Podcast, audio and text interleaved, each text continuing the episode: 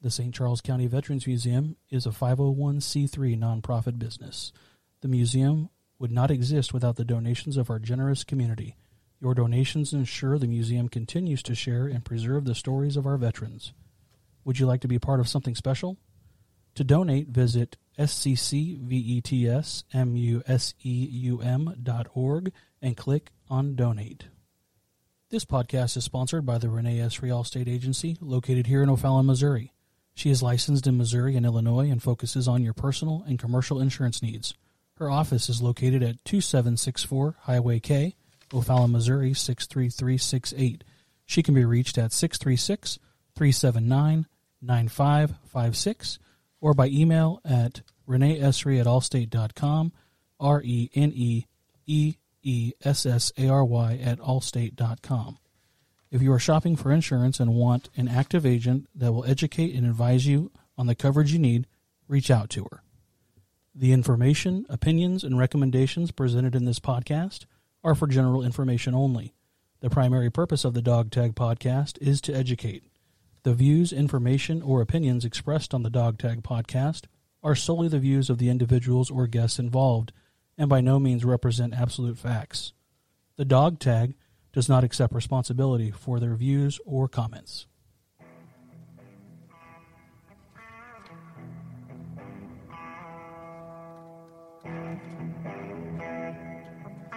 Welcome to the Dog Tag Podcast at the St. Charles County Veterans Museum with your host, Jason Galvin and Jim Higgins. Today in studio, we have Matthew Sims, United States Army. Jim, will you go ahead and kick us off? Thank you, Jason, and welcome, Matt. It's great to always have you in here. It's um, it's it's just amazing some of the stories you have. Uh, one of the things, just from a personal perspective, that intrigues me and, and just gets me excited. Matt was a combat medic, and as a combat medic, our corpsman, you know, they're taught to run toward the danger. And when you read stories from, you know, the the other troops that were with combat medics, testimonials, letter of thanks, there's a kind of devotion there that you cannot see that in any other place. And uh, you, yours, your story that we have in the museum here is amazing because some of the things that people wrote about you after the fact, after your service. But again, that devotion, you just don't see it in civilian life. And uh, you, uh, early on, I think when you went into the Army, you decided that you were, you wanted to do an MOS that had you help save lives. Can you kind of explain what your motive was to go in there and become a combat medic? Sure. Uh, yeah, and thanks for having me today, guys. It's always a pleasure to be here at the museum, and thank you all for doing what you do for our our local veterans here. Um, so, you know, my uh, initial motivation to go in uh, as a medic is, was, you know, I, I, wanted to, I wanted to serve first of all, but I, I wanted to, to, to be able to go out and while everybody else was taking a life in war, um, I wanted to be the one to save lives instead of take them. But as a combat medic, you still have the uh, put in situations where you may have to take a life, but uh, your main goal is to save the lives of your fellow brothers and sisters in arms, uh, and then actually even in uh, oftentimes save the life of the enemy you're fighting. Um, a life uh, is a life, and if the enemy is no longer a threat um, at the time, you risk your life to save their life as well. I think you bring up a good point there. You know, I mean, it, it's it's kind of like the the doctors, uh, you know, what what their responsibilities are. But you said something that really I thought was really important, and and really made me stop and think that you're. It's a little bit of an ethical dilemma. For you said, I think, believe in in the story. First, they train you to kill, then they train you to heal, and that that just seems I, I, it's intense. It's it's just hard to kind of fathom that statement, but that's exactly what you did. Yes, that that's true. So, uh, you know, everyone comes into the army or to the military initially, and you go to some type of basic training where they take you from being a, a civilian on the street and, and, they literally train you to be a killer. That's what you are training to do when you go to basic training. Um, you, of course, you learn the basics of being a soldier how to survive, how to navigate, but really you're learning how to take the life of another human being uh, and to survive in war. Um, so yeah, they, they train you um, initially to take a life, but then you change gears if you're going to be a medic, and and and they focus on how to save and preserve life uh, as a combat medic. So and then even as a combat medic, they hand you a weapon uh, when you go to combat, and that weapon technically is supposed to be uh, to defend your life and to defend the life of your patients. It's not to be an offensive weapon, but uh, yeah, it's used to de- to defend your life and the life of the people you're trying to save. The other kind of devotion that we see, we we read oftentimes the thank you from from guys that have served with you. You've saved lives, but the other kind of devotion we see is you learn early on that the quickness to which they get medical attention is is paramount to these guys recovering, surviving.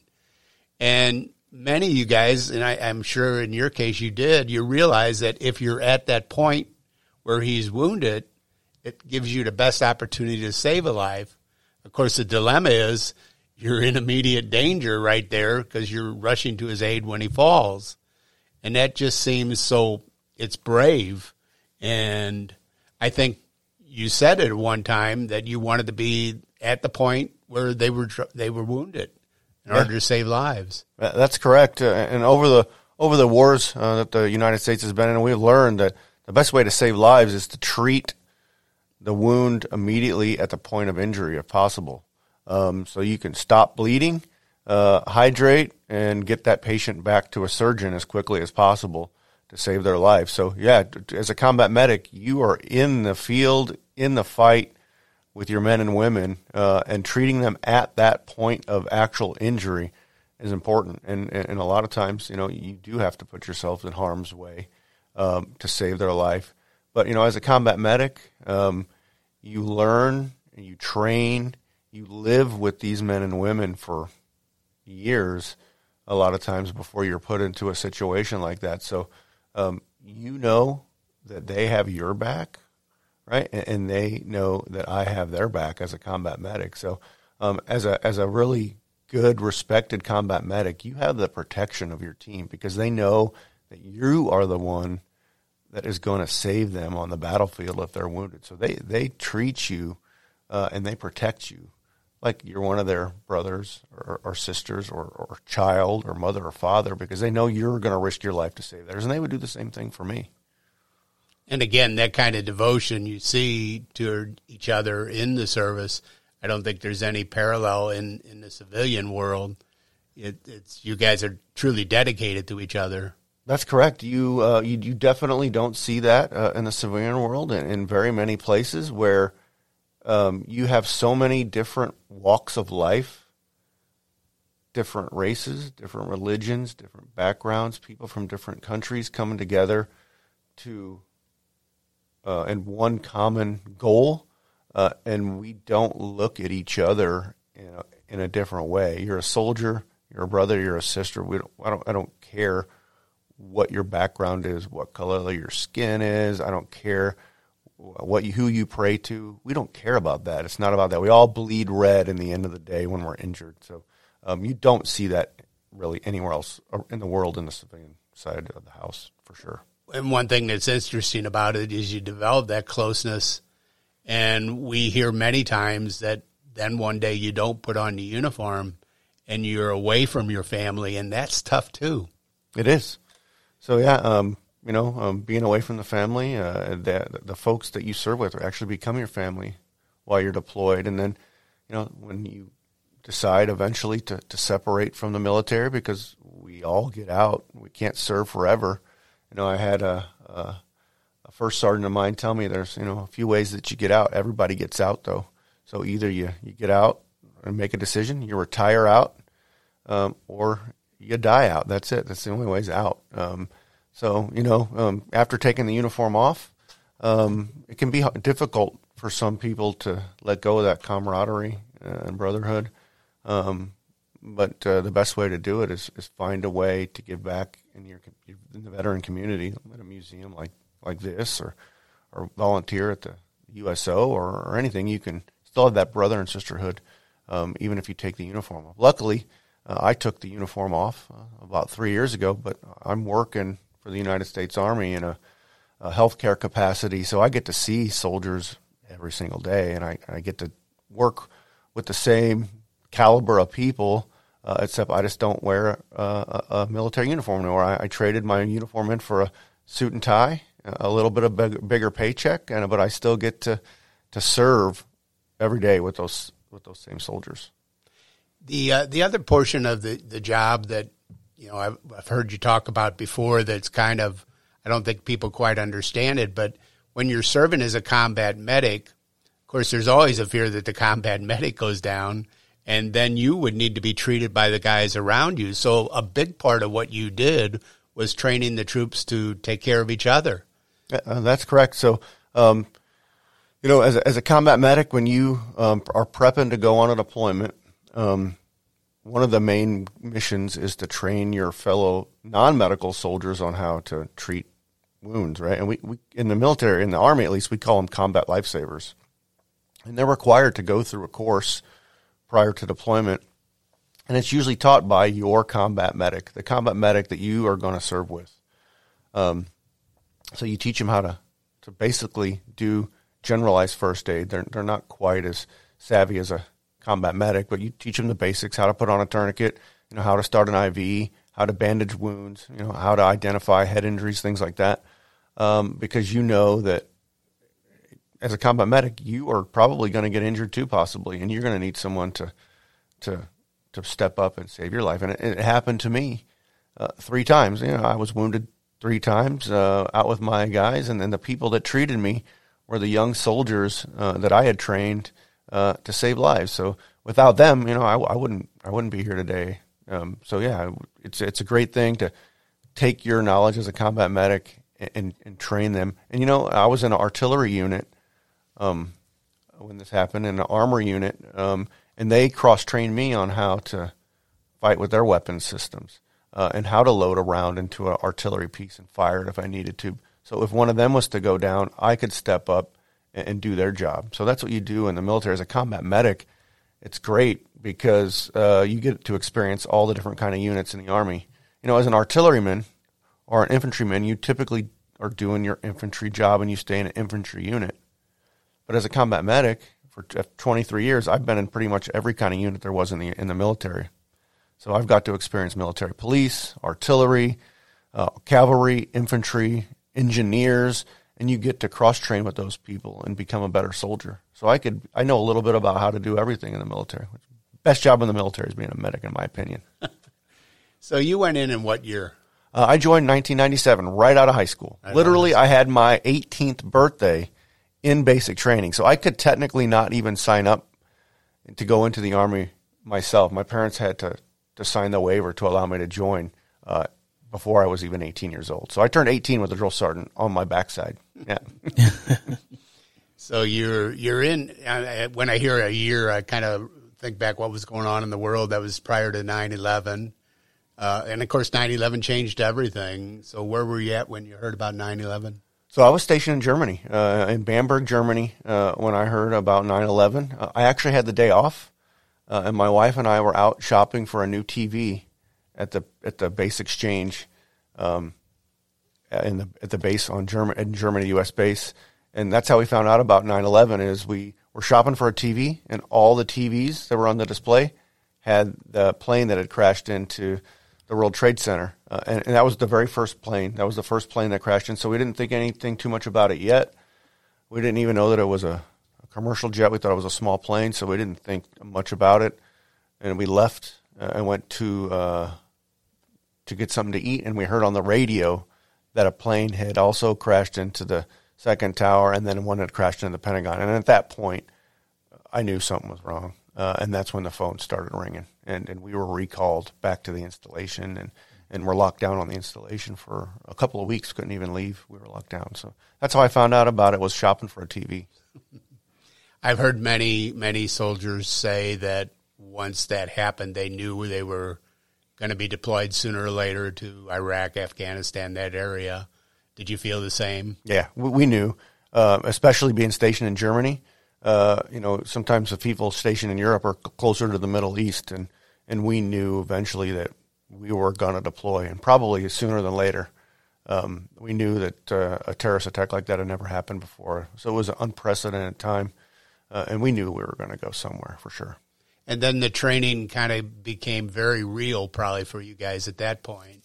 You know, we were peacetime, and all of a sudden the switch flipped, and now you're training, knowing very well you're going to be deployed sooner or later. That's correct, and, and it's different training because you know technically the, the last conflict we are in prior to that was Desert Storm, which was generally in the same area of the world, but it was a little bit different, mostly aerial combat.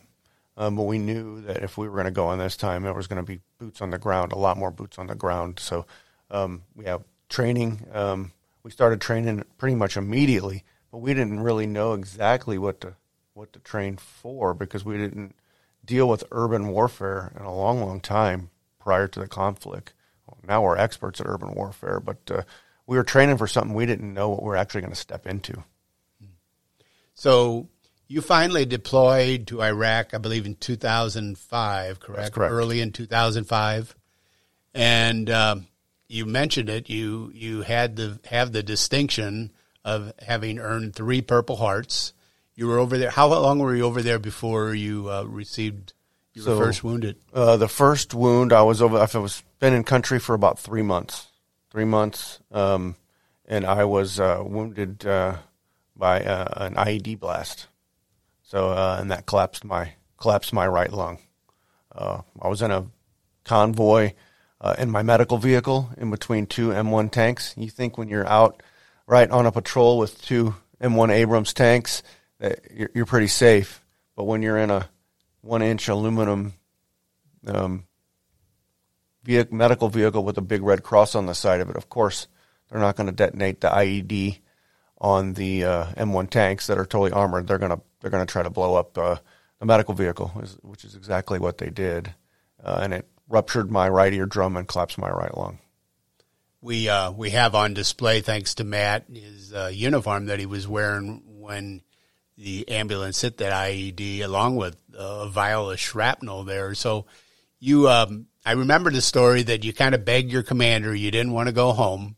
You, you probably they were they were willing to probably send you home to recover, but you wanted to stay in country and complete your deployment. That's true. After the first uh, after the first injury, um, you know, I was uh, treated on site by the combat lifesaver. They did a needle decompression because my lung was collapsed, and went to the Balad Hospital. And uh, yeah, I was I was slated to go to Landstuhl uh, Hospital in Germany, and then from there back to Walter Reed, and and probably not come back to Iraq.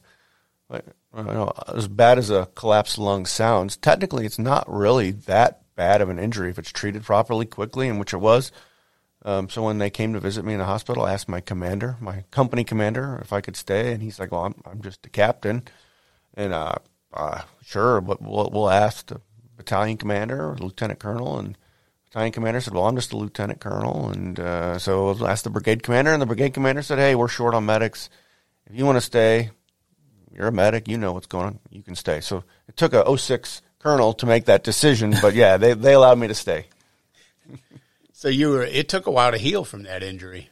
Yeah, it took a little while. I, I mean, collapsed lungs actually heal a lot quicker than you'd think they would. Um, they put a chest tube in. Uh, I had a chest tube uh, in, coming out of my out of my uh, right lung for about three weeks, and when they took that out, I was actually back out on patrol within about eight eight weeks, eight, six to eight weeks. I was I was back in the, at the base in about six weeks, but they wouldn't let me go out to the fight for a couple more weeks. What was the what was the change in the psychology, if anything, from the time of the wound to going back out in the in between time of okay, now I've experienced a wound. You know, my my soldiers have helped me that were trained, Right. cross trained, and kind of walk us through maybe some psychology of that, what you went through.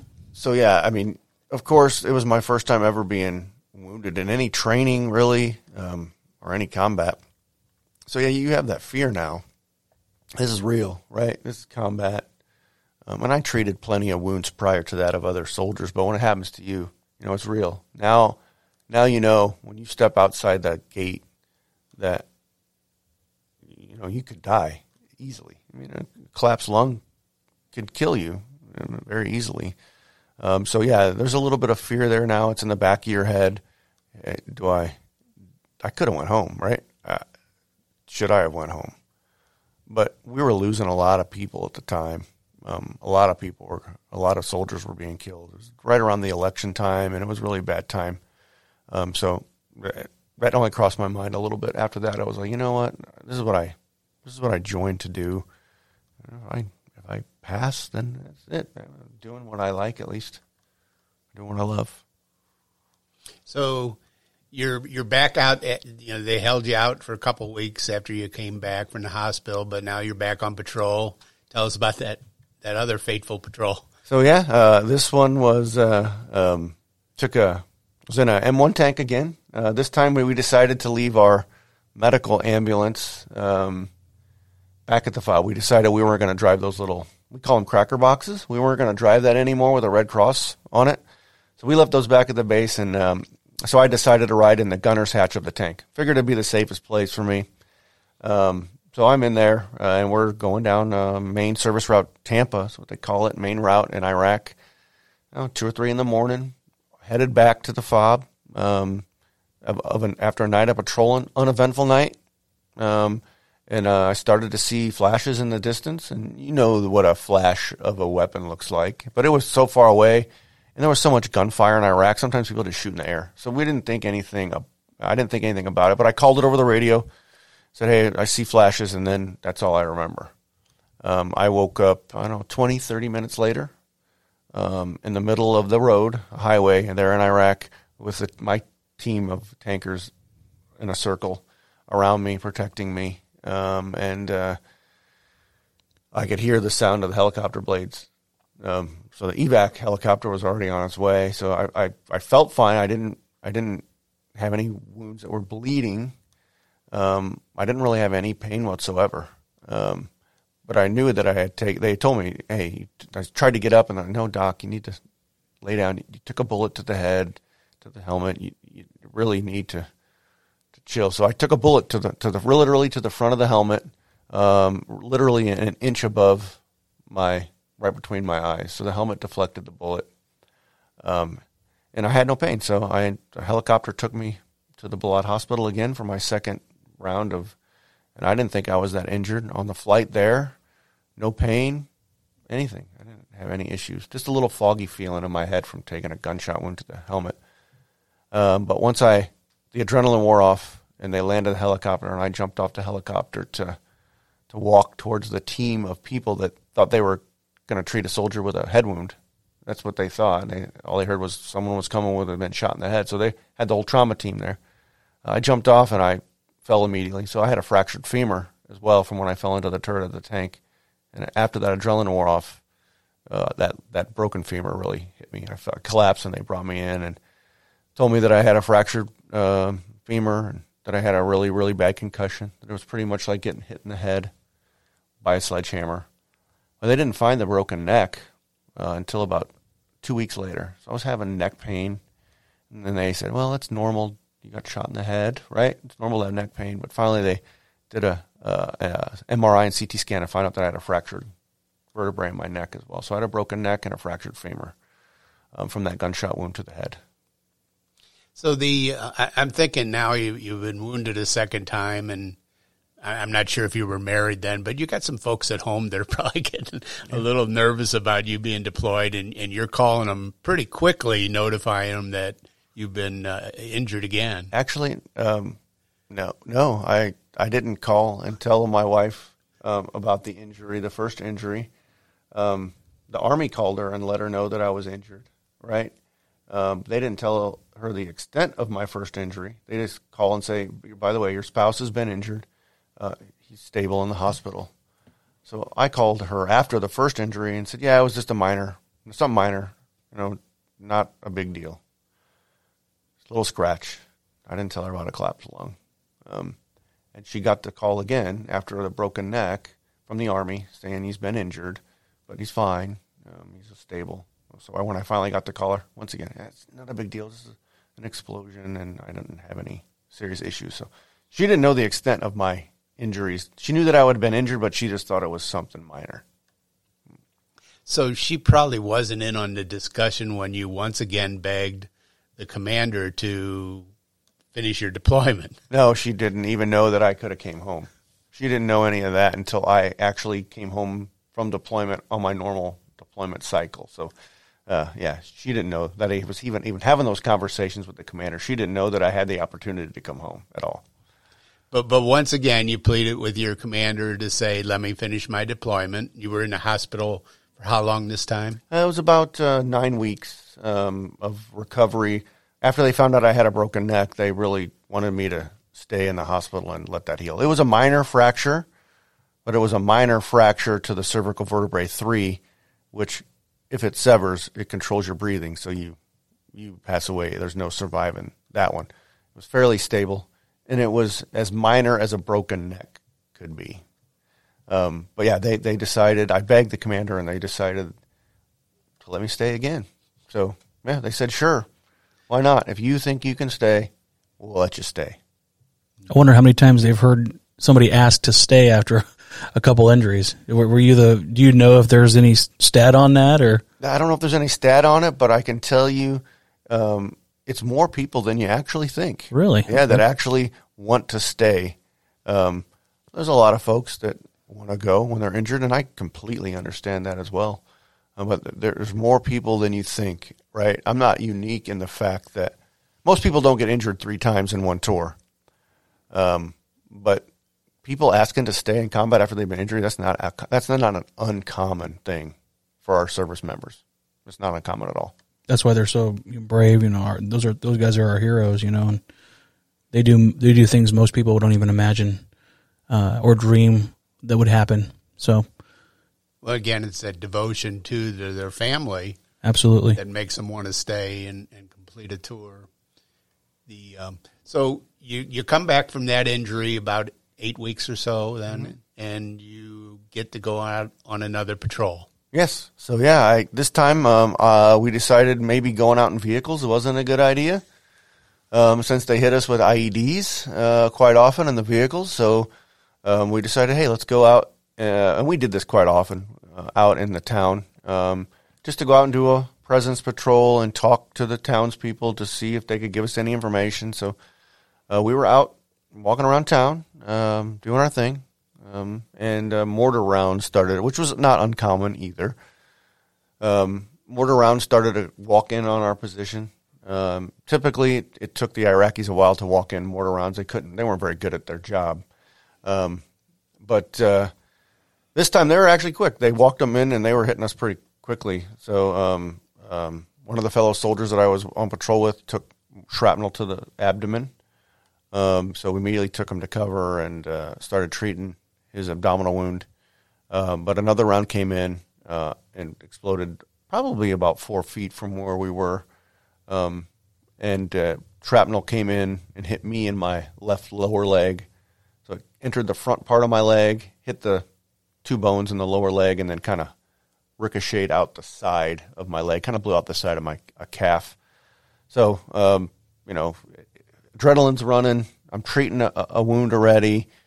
Uh, now mortar rounds are continuing to come in, and then um, small arms fire started to come from the buildings around us. So they were walking mortars in on us, and then they were having small arms fire. So we knew um, that they were not going to come and evacuate us. We had already called in a bird to come in and evacuate us um, from the area, uh, myself and uh, the other gentleman that was injured. But typically, the rule is they're not going to risk a bird, uh, a Black Hawk, uh, you know, if you're still under enemy fire, which makes perfect sense, right? Um, so they said, well, we're not going to come until you at least suppress the fire or, or, move out of the location. So we suppressed the fire as good as we could, and we, we decided that we were going to take it back to the fob, which is about three miles. So you got a, a person with a pretty bad abdominal wound that we had to carry, uh, and then me with a pretty injured leg, bleeding. Um, but we were able to, the combat lifesavers were able to treat me while I was treating the the soldier with the abdominal wound. They put a tourniquet on my leg, stopped the bleeding, and we were able to walk the three miles back to the base. And the bird came in and took me on my third visit to uh, to Balad Hospital in Iraq. So by the time that I arrived there, um, the uh, crew at the hospital already knew me. So they're like, yeah, Matt's back. And it wasn't even a last name basis anymore. His first name, hey, Matt's back. We got it. We, we saved you a room, right? We, we got a room for you. Just go over there. And It's just a leg wound now. That's nothing. Broken neck, collapsed lung, fractured femur. Now you just got a little flesh wound to your leg. I mean, it was worse than that when you looked at it, but to them, it was just a flesh wound. So yeah, they gave me a room and cleaned out my leg, sewed me up, and uh, of course they came and visited me again. Uh, and commander said, "Let me guess, you you're gonna you want to stay, right?" I said, "Yeah, sure." So literally that day, I went home. They sewed me up, and my leg was good to go, and they let me go back to the. They went let me go back to the base that day with those injuries. So they let me stay um, after my third injury, but uh, the brigade commander at that time said, "You know what? We are not going. We got three months left on this deployment. You can stay, but you are not going out on any more combat patrols." He's like, "I'm not going to be the one that allowed you to stay here after your third injury, and then you go back out and get killed, and then I have to explain that to your family." So they let me stay in Iraq, but uh, they made me the uh, TOC supervisor. So I was, as a medic, I was running the tactical operations center for a tank battalion, um, and uh, making coffee for the commander and, and, and doing typical things. I still got to do medic stuff because when they came back from patrol, uh, or came back and they were injured or ill or you just needed an IV, I still got to do medic stuff. I just didn't, wasn't able to go out into the fight, which was actually at that point pretty much fine with me we had a shipment of medics come in, um, probably about a month before that. So we had plenty of people to go out and take care of soldiers. So I, um, I was kind of glad that they forced me to stay because I would have never done it myself. I would have went out, but when you know when you're a young sergeant and you got a colonel telling you you're not going to go, you know you, you kind of just listen and say yes sir. But I'm glad that he did. So, Matt, uh, as a medic, did you guys just treat the physical wounds, or were there other, you know, you know the uh, the mental scars and wounds that come with battle? Did you guys have anything to do with with that piece at all? So, not directly. I'd say more indirectly. So, as a combat medic, technically not trained on any behavioral health or mental health care. Um, but really, a lot of the times, it's not about being trained on that. It's about just being a compassionate human being and a fellow soldier, uh, and, and recognizing the signs and the symptoms when a person's having an issue. You live with these people, and you can tell when someone's different. And a lot of times, it wasn't even about the combat they were in. It was about something was going on at home, back home, right? Kids sick, or you know, child was born, and now you're here in a combat zone. A million different things. It was, a way to recognize that someone is having problems and then just being there to listen to them. And the same thing for, for me, you know, um, people recognized that, you know, I was having some issues, you know, after we treated significant um, mass casualty of things, you know, as a medic, you're supposed to be the, the strong one. You're not supposed to show any emotion. You're supposed to just treat and, and not freak out. You're supposed to be calm. Um, but you know, when you get back to the base after something like that, you know, you kind of got to walk away from the group, and that's when you can let your emotions out. But you know, uh, people can see something's wrong, and just being there for each other is really what it's mainly about. So yeah, people come back with all different forms of PTSD or just you know anxiety and things like that, and and everybody responds to different differently to different treatments. But I found that the best thing to do is just be their friend and, and listen.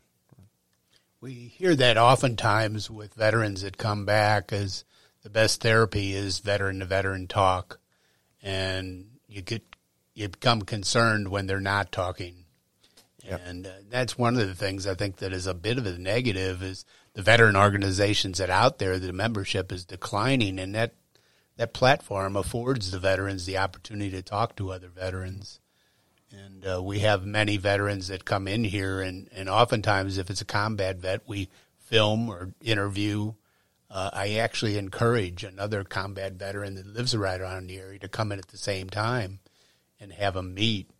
And inevitably, there's a conversation that I think puts them both at ease and helps. So that um, you know, and and you're right. I think that what we learn around here is the PTSD is. Uh, it, it's hard to diagnose it, and uh, it is a very real thing. So you're you're serving the rest of your deployment It's probably about October, about October of 2005. That's correct. And uh, you got a couple events that happened the rest of the year. One, you were in a firefight. The women were given the right to vote late in the year. I think it was December of 2005, and you were going to work security on on that security detail for that event. But you lost a few men right before that, and um, so you're going to work security for that event. You guys, obviously, if you lose a few people, you know you're. I mean, it's it's challenging right now. You, you're going to protect the the Iraqis there and, and protect the people voting, but you've kind of got a chip on your shoulder right about then too. But you showed up and you set up and you were on guard duty, security for you know the voting. Tell us what happened then. So yeah, um, we definitely had a chip on our shoulder. Uh, we just lost two people in a firefight a week prior to. So you know, as much as you would think, you know, we we, uh, we were vigilant, but we were looking for revenge. To be honest with you, we were looking to find the the, the, the guys that uh, that killed our brothers. But uh, that day, we had to put that aside um, because we were there um, to provide security to a polling station. It was the first time that really anybody got to vote in that country in many, many, many years, and it was the first time in history that women got to have a voice. Um, so our team was picked to do security, and of course, my job as a medic was just to provide medical support to my troops, and and then provide any medical support to the to their local population that needed it. Um, so we just set up and we waited for them to show and uh, the voters, and, and, and, it was insane how many people turned out. Like I, I, I wish, you know, Americans would vote and show up to the polling stations like these Iraqis did. Right? It was it was amazing that they showed, and women, right, showed up to vote, and everything was going fine. Um, no issues. Um, it, we knew that it was a, a soft target. It was a target for terrorists because they didn't want people to be able to vote. But you know, hours went by and no incident. Um, so it was a good day. Uh, but then I heard uh, the calls for a, a, combat medic. You know, medic, medic, medic. But I didn't hear the telltale signs typically that that are prior to a medic being called is either an explosion or a gunshot. So I said, well, maybe it's not as bad as I think. So uh, I moved towards the screams and come across a, uh, an Iraqi woman. She had come to vote with her husband, uh, and she was very, very, very pregnant and she was in labor. So she was there. She was delivering that baby. So I grabbed our interpreter and and asked her, you know, how uh, how far along is she? said nine months, and um, you know, she pretty much told the interpreter, "Hey, this baby's coming." She knew she had two other children as well. Um, so I said, "Okay, well." They they train you a little bit on how to deliver babies when you go to medic school uh, in the army but not a whole lot. There's not a whole lot to it. The person delivering the baby is not doing much of the work. Mom does most of the work. So we brought her in the back of the ambulance, and uh, you know I've seen plenty of combat wounds, uh, amputations, uh, gunshot wounds, uh, just devastating explosions. I was not prepared. Um, I thought I was prepared to see anything, but I was not prepared to see the business end of an Iraqi woman delivering a baby. That was shocking to me. Um, but yeah, the, the head was already crowning and it was it was coming. So um, you know, I did what I seen on TV, tell her to push uh, between contractions, and within you know ten to fifteen minutes, I, I had a brand new Iraqi boy, baby boy, uh, in my hands. Cleaned him off, cut his umbilical cord.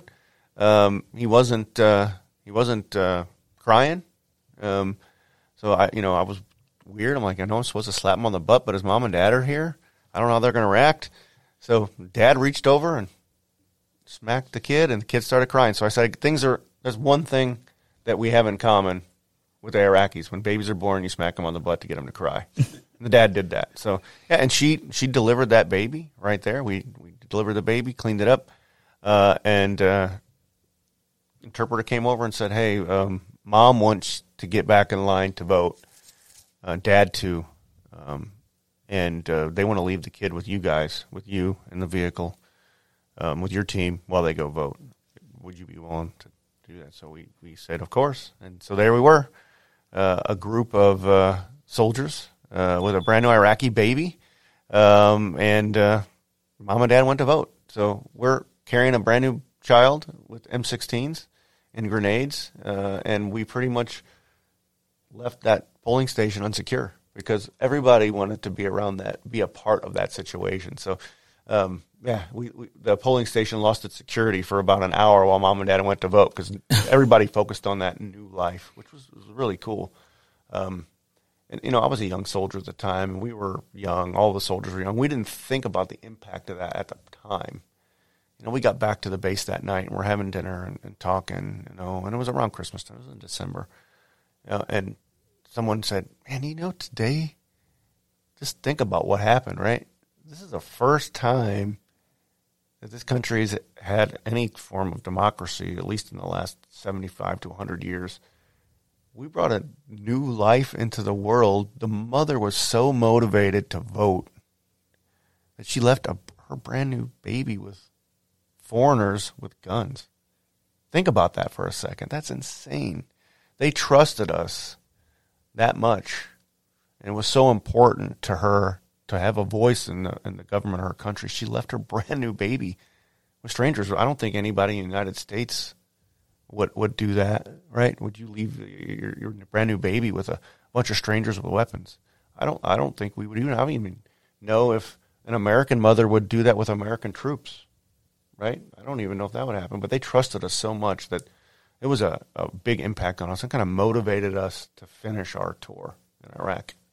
Do you feel like uh, the mission that uh, you had going into the army as a young kid, mission accomplished that day? Yeah, for sure. Yeah, that gave gave you a sense of this is what we're here for, right? This is what not just me as a combat medic. I'm here to save lives, right? Um, but this is what we are in Iraq to do, right? Is to show them we're there to care and to bring a little piece of America to them if that's what they want, right?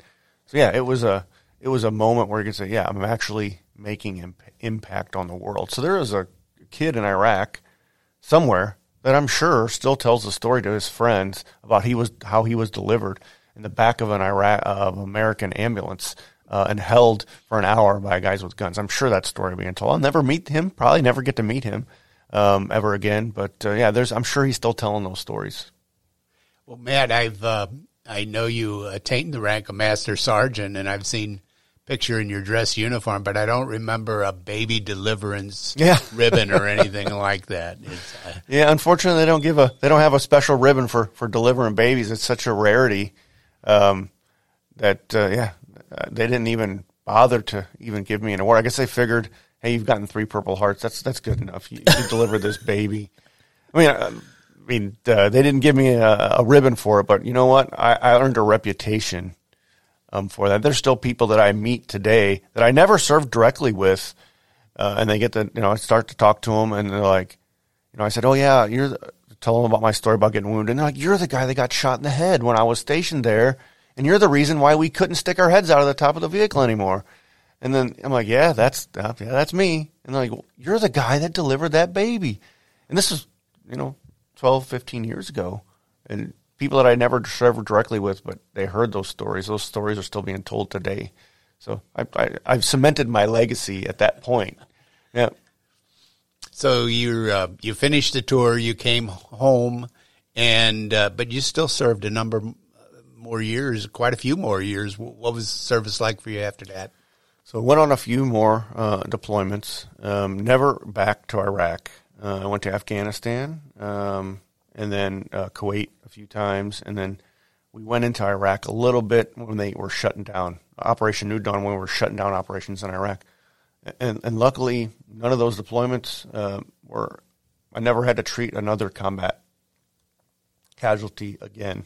I never was wounded again. So the the la- the latter part of my service, as you move up in rank, you get less and less on the front line so as you make rank, you're you're on, in the background, leading larger groups of people, um, still making an impact, obviously, but uh, being down on the front lines was was pretty much over for me. So they, they sent me to more administrative roles uh, where I was running hospitals, stateside hospitals.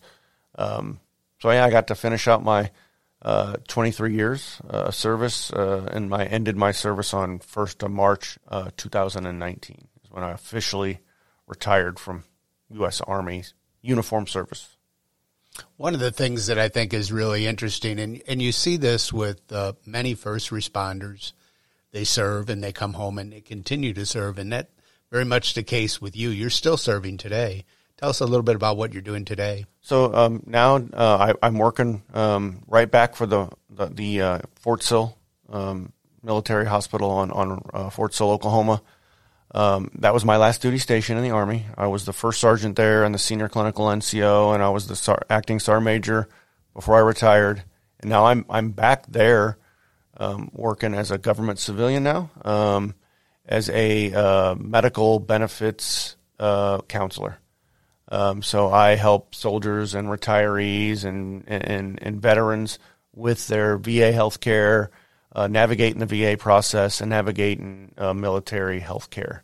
So I still get to give back, and I don't just get to give back to soldiers now. I also am involved in giving back to the retiree community and the veteran community because the veterans have TRICARE benefits and VA benefits as well. So um, I get to help people from basic training all the way until World War II um, vets uh, with their medical benefits. So it's a, definitely a, still a fulfilling job, and I get to work with um, all ages nowadays. And, and the thing is, with with that, you know, dealing with the World War II vets, uh, we have someone. You, you would think someone my age and a World War II vet wouldn't have anything in common. Like civilians, that, that age gap, you don't really have a lot in common to talk about. But when you when you've served doesn't matter what your age is, right? I, I just that look. You can look across the room and see another vet. You can tell most of the time. We can tell each other, each other, uh, and you know, I have just as much to talk about with someone that old. Uh, you know, just because of the way that we serve together and and our camaraderie, it's it's still there no matter. It's, it's the age is timeless for the for military service, um, which is a really fulfilling job that I still get to get to work with these people on a daily basis. One of the things that we learn, we get to meet a lot of veterans that come through here and, and we hear their stories. And one of the things we learn is when they come back from a deployment, when they come out of the Army, for many, the battle's still going on. And you're in the a position where you see that a lot and can direct their help. There's many people that say the VA doesn't do enough for those people we don't think that the public quite understands the, the, the big problem there. There's many other situations. Uh, we're doing a podcast on Gulf War syndrome not too long from now. So many of our soldiers that come back are still fighting a battle of some kind. And what's exciting is you're right there and, and able to firsthand knowledge of what they went through and be able to, you know, prescribe help so that has to be very rewarding for you. Yeah, it, it definitely is.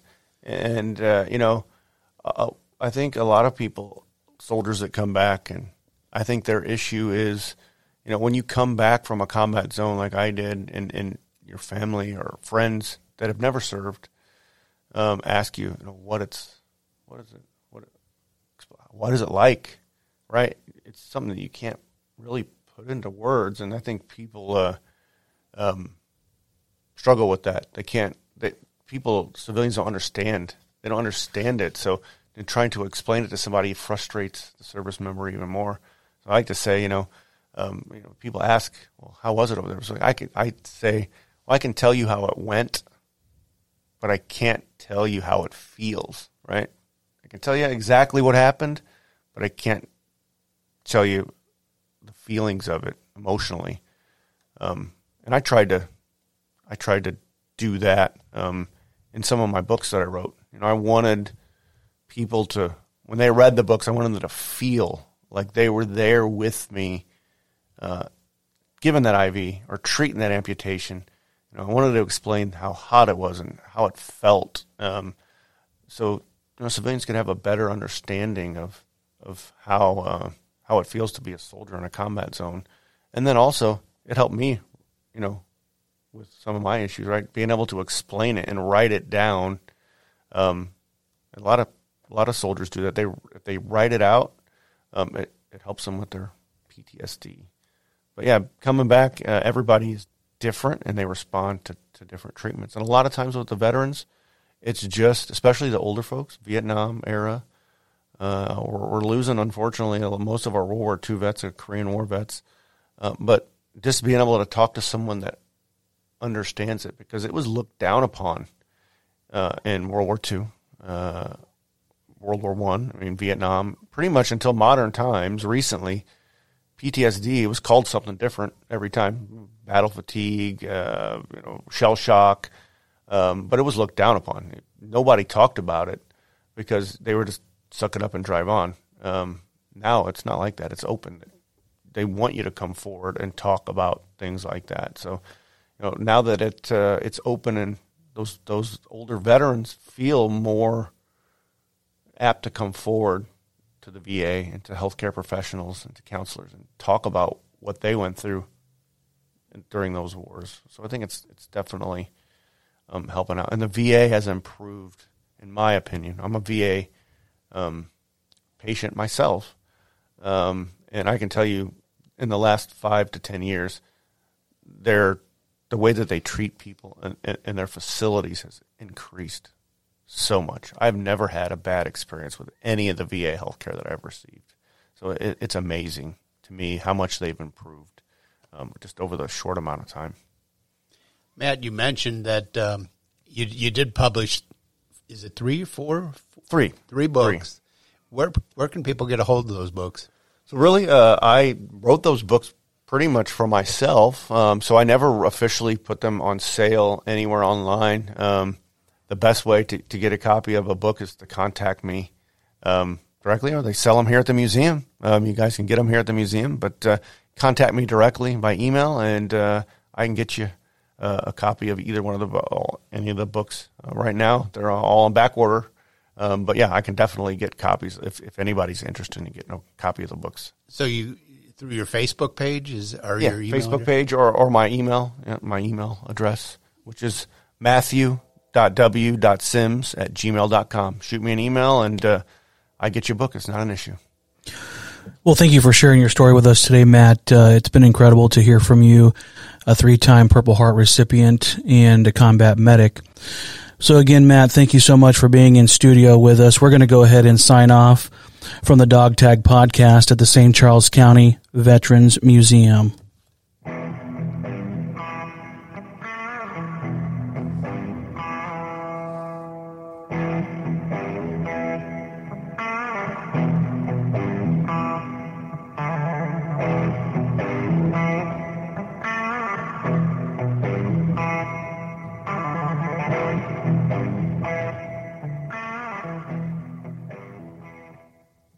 The dog tag is brought to you by the St. Charles County Veterans Museum.